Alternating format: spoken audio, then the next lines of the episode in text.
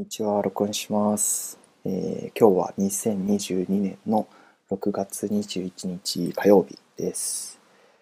えーっとですね、うんと、なんか、こう、心がけていることをより心がけようと思ったことなんですが、うんと、何か申請とか問い合わせをするときにいろんな手段があると思うんですね。こう窓口に行ってとか電話でとかメールでとかいろいろあるかと思うんですがなんかこうそういう時に自分はこうなんだろうなこういうことをしてほしいとかなんかこうそうじゃなくてこういうことをしてほしいっていうことのこうなんでしょうこう自分がどうしてほしいかっていうところの手綱が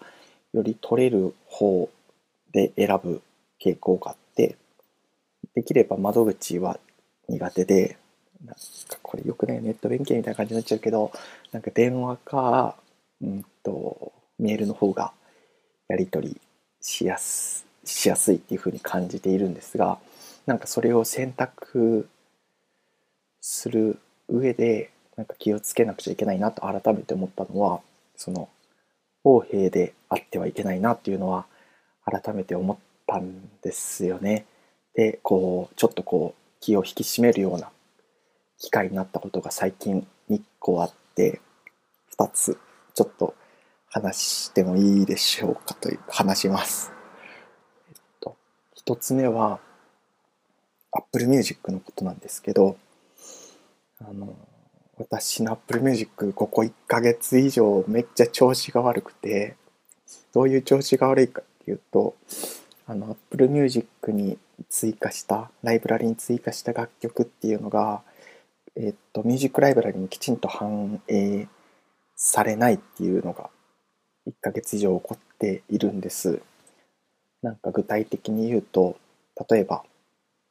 うんとえーリナ沢山の「This Hell」が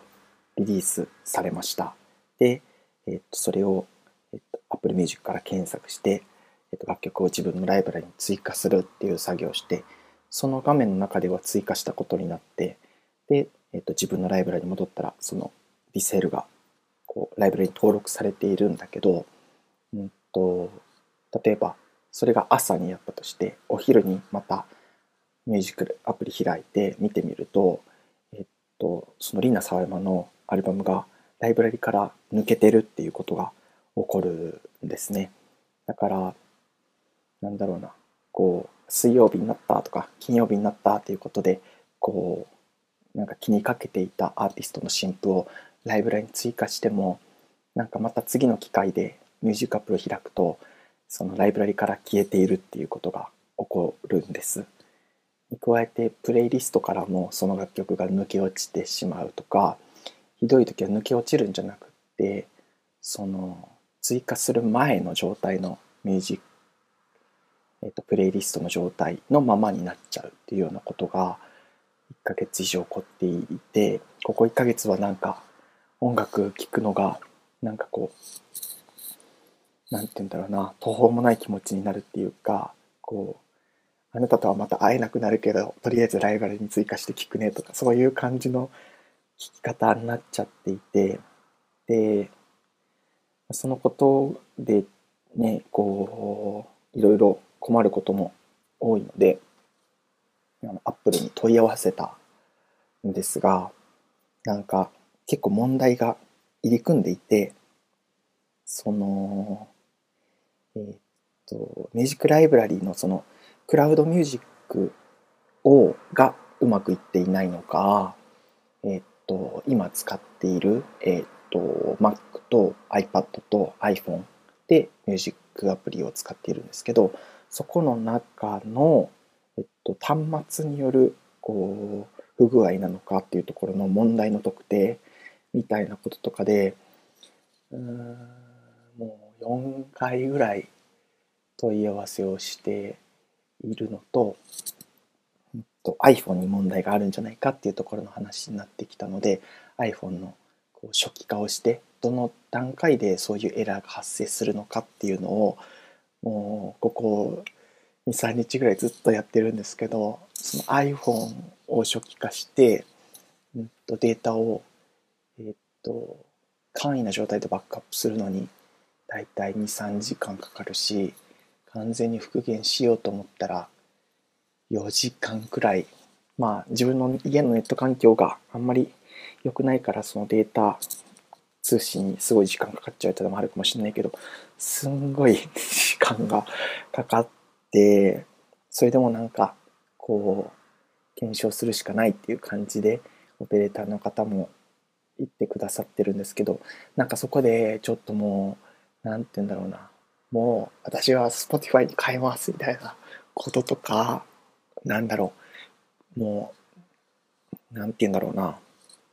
ちょっと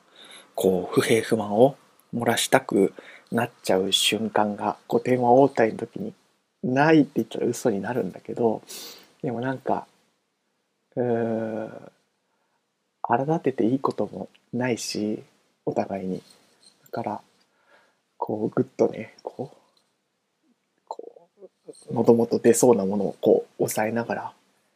やっているっていうのが一つ重い重い重いけど、えー、もう一つ目もう一つっていうか二つ目なんですがそのえっと最近転職をして引っ越しをしたんですねでうんと、自分の場合は離職期間があったりしたので、うんと、今回のその雇用保険とかの関係で、えっと、転職にあたって手当っていうか給付給付が、えっと、ハローワークからあるんです。うんと、再就職にあたっての給付金と給付金っていうか手当って言った方がいいのかな？再就職給付金。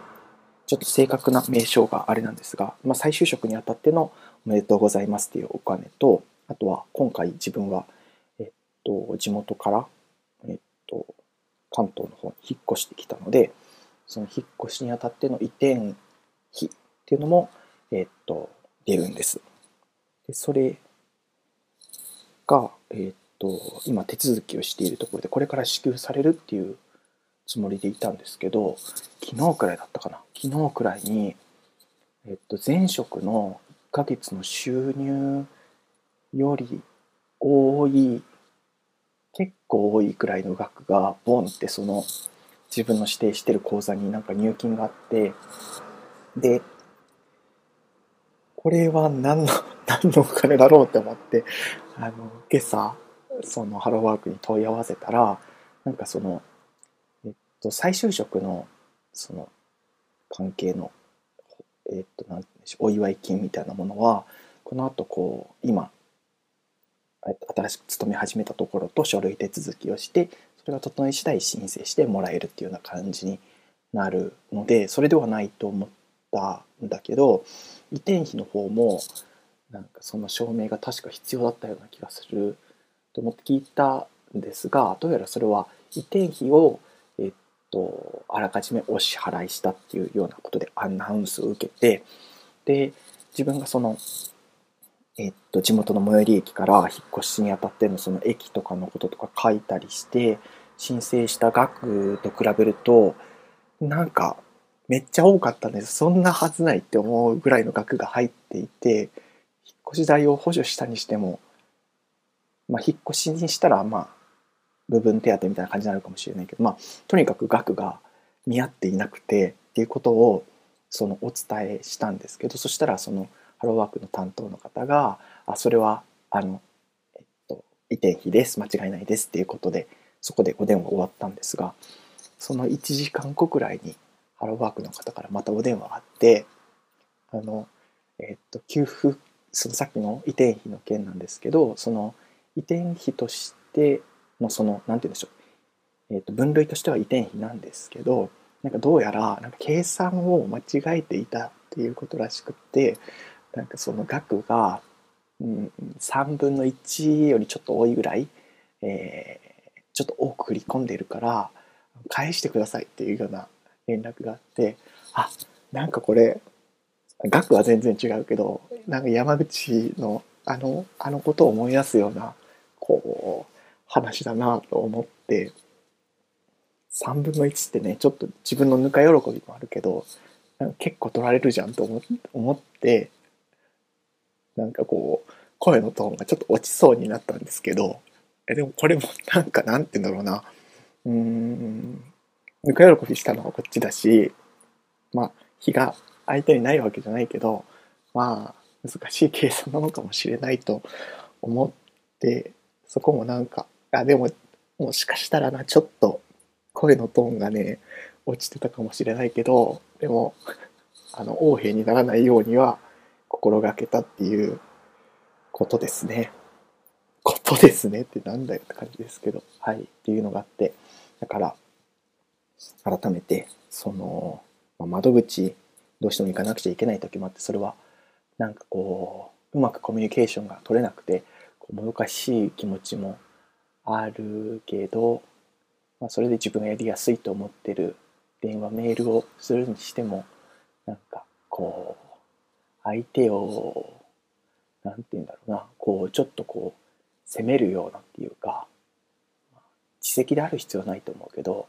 なんか多責に寄りすぎるのもなんか違うなっていうことを思った次第でだけどこの気持ちのやり場をどうしようと思ってこの録音にこう何て言うんでしょう置いておこうかなと思った次第です。えー、聞いていただいてありがとうございました。終わります。